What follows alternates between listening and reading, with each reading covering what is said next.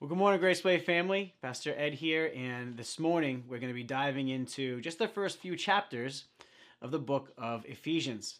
And to kind of set the context and give kind of a reminder, uh, Ephesus is one of the places where Paul went and visited on during his missionary journeys, and upon his first visit there, he ended up staying there for a number of years and building up the church there and training up people in uh, what it really meant to be a follower of Christ. He spent some significant time there, saw big advances uh, as the Christian groups there began to grow and increase in number.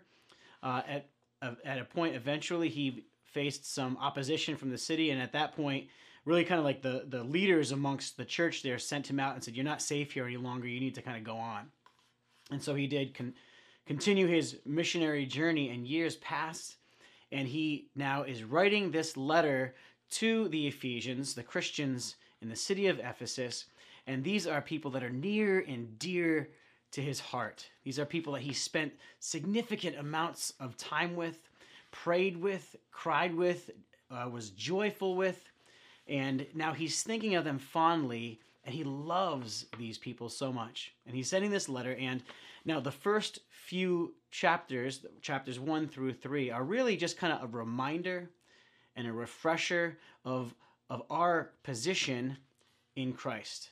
And really, kind of an overview of God's message uh, to the world, God's intention for the world, and what we as Christ followers are called to do.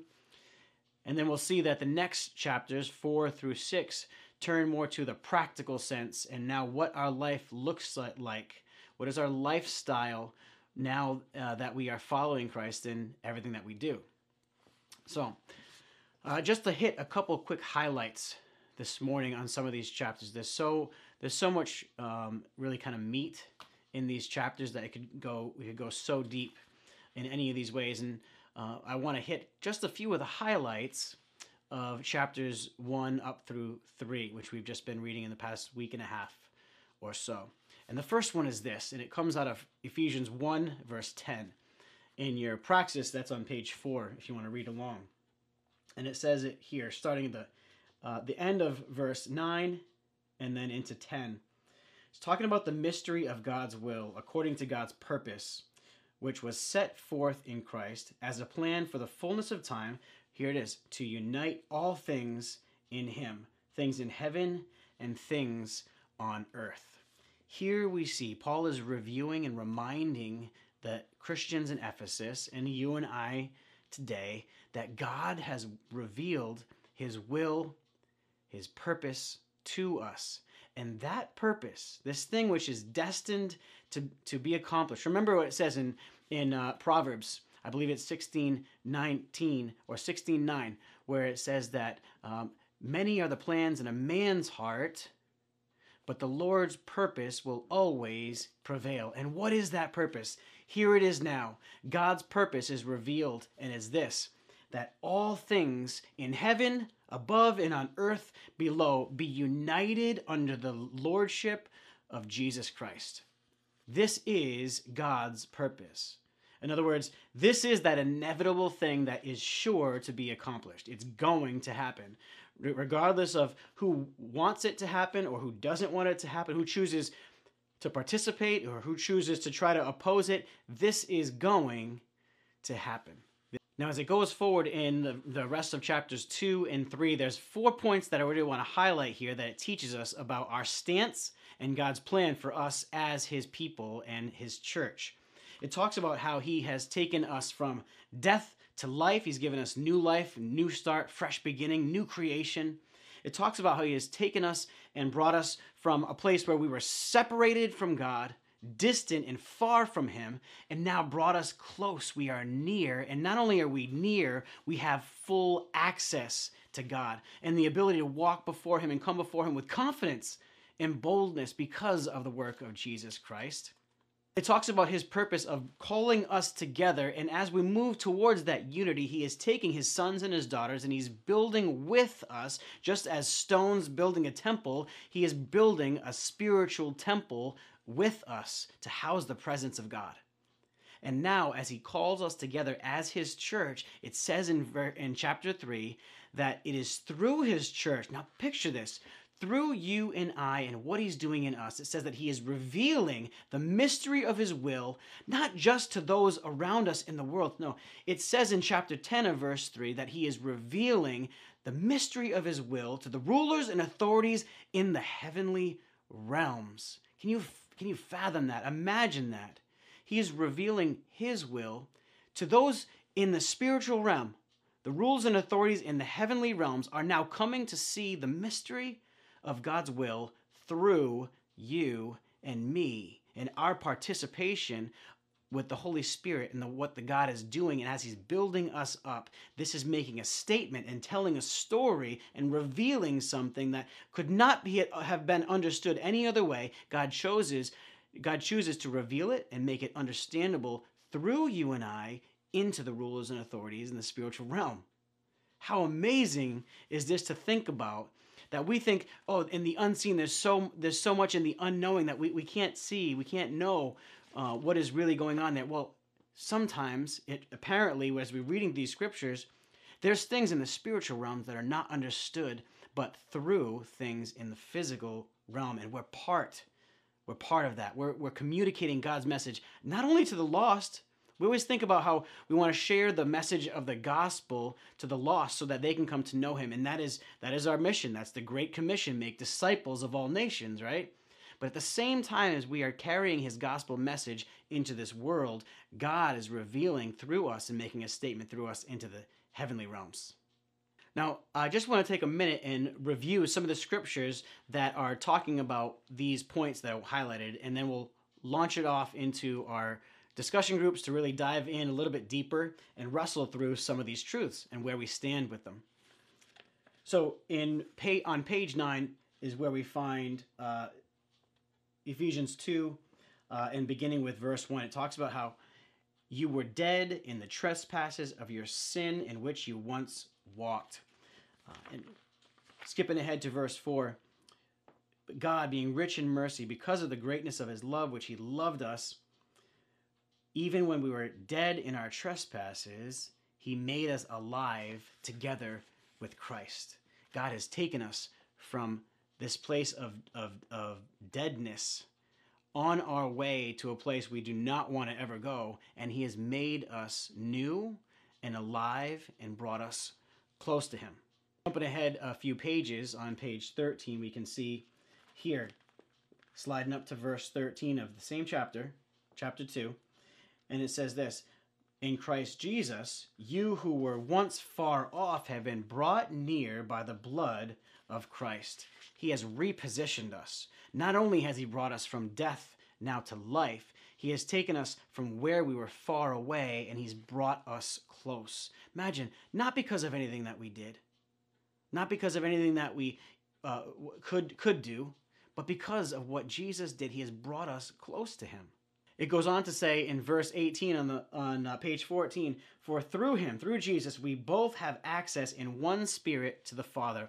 All men, all women, all of us have access to uh, to the Father through the one and same Spirit. He's begun this work of bringing us together. He's doing it all through his one Spirit.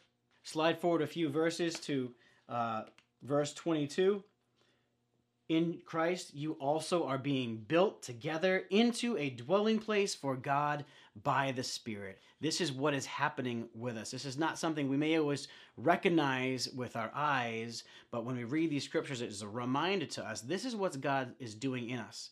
Not only is He working inside of us, but He is working with us, bringing us together, and as a, as a community in, in this corporate form, he is taking what was once far away from him and far away from one another, bringing us together to him. And as we are brought together, he is forming and shaping us into this spiritual temple to house the presence of God. And here's where the power of the message continues. Sliding forward a few pages to page 20. This is Ephesians chapter 3, and it says in verse 10 so that through the church the manifold wisdom of God might now be made known to the rulers and authorities in the heavenly places. This was according to the eternal purpose that he has realized in Christ Jesus our Lord. Now, these things are inevitable. These things are going to take place. The, the unity of all things under the headship of Jesus Christ, the coming together of one people under Christ Jesus. This is going to happen. These things are inevitable, whether or not we want it to happen. But at any given point, we our our free will is we are still able to exercise that.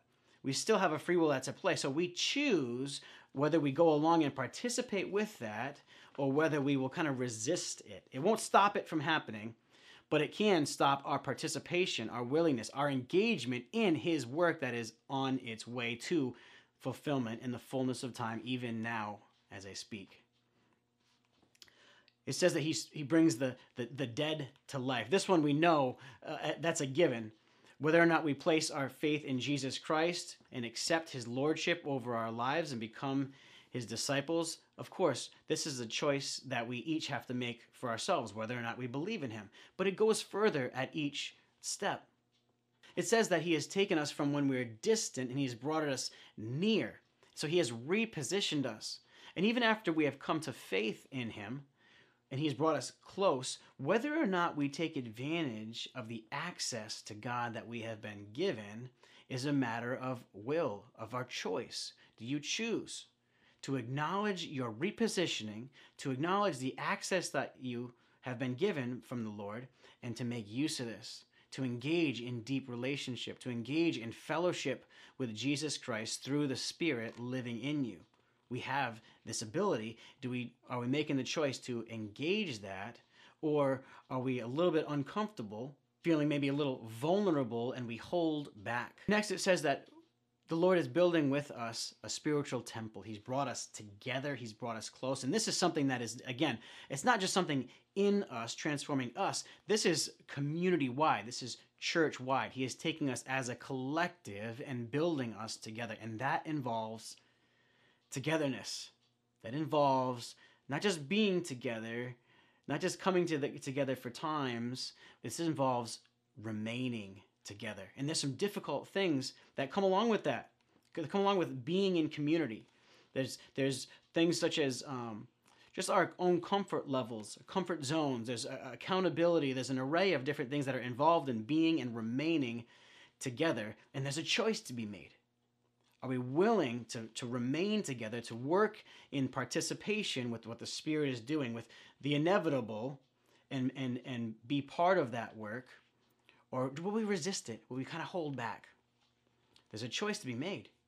And then finally, this message, as the mystery of God's wisdom and His will is revealed to the spiritual authorities, there's, there's, there's a maybe a level of intimidation there can be some resistance, some hesitancy to engage in carrying God's message even into this world. There's something that um, we can fathom a little bit easier. We can kind of understand carrying his message and articulating and exemplifying his message, his character, his will in this world. And each of us, coming from our different um, places and personalities, will have different levels of comfort or discomfort with that, and there's a choice to be made yet again. Are we willing to engage with that? Are we willing to kind of acknowledge that and say, "Yes, Lord, here I am," and and knowingly, sober-mindedly, God say, "Yes, God, use me, open my mouth, and use me as you would," or is that hesitancy to hold back, to kind of want to be reserved and just say, you know, just leave it in the Lord's hands. God, do what you want to do through me and just trust that he's going to mysteriously communicate that message without using you and your willing and cho- and uh, your willing participation you're choosing to be part of that message. These are things that are that are going to happen. These are thing, things that he is at work doing even now. And so they're articulated clearly for us to understand and at the same time acknowledging the spirit and the power of the spirit in us we can move with him we can move in alignment with Him and begin to have our eyes opened. I believe that the more that we knowingly, willingly engage with what He's doing around us, our eyes will become open to see things the way God sees them and see this work of all things coming under. Uh, coming into unity under the lordship of Jesus Christ, we'll be able to pick up on this. our spiritual eyes will be opened and, and we will grow and kind of mature in our faith. Now we're seeing things actually differently. We're interpreting the times differently according to what the Lord is revealing us through our spiritual sight. So, with that, I'm going to leave it off with you for a conversation to dive into some of these things together and with your home church leader. Uh, but let me leave you with this prayer Jesus, I thank you. I thank you that you have done all this. You have done all that is needed to be done to bring us to life, to give us closeness and access to you, to build us into your temple, and to communicate your message and reveal your wisdom to all things on heaven and on earth. God, we see that this is your will and intention. We acknowledge that this is done. When you speak, it is as good as completed. And we say yes and amen. We thank you, Lord, for somehow miraculously, through your work and power, making us part of your message. We are not only recipients, God, of your love and your goodness and your will, but you have made us somehow mysteriously participants in your will, in your message, in your in your communication. And so, Lord, so be it. Wherever we are at uh, as individuals, I pray that you would strengthen us and build our faith. And you see where we're at as a collective, as a community. I pray that you would continue to deepen our roots in you, strengthen our connectedness as a community, and be glorified. And may the fruit that comes from your Spirit alive in us bring glory to your name. We love you in Jesus' name. Amen.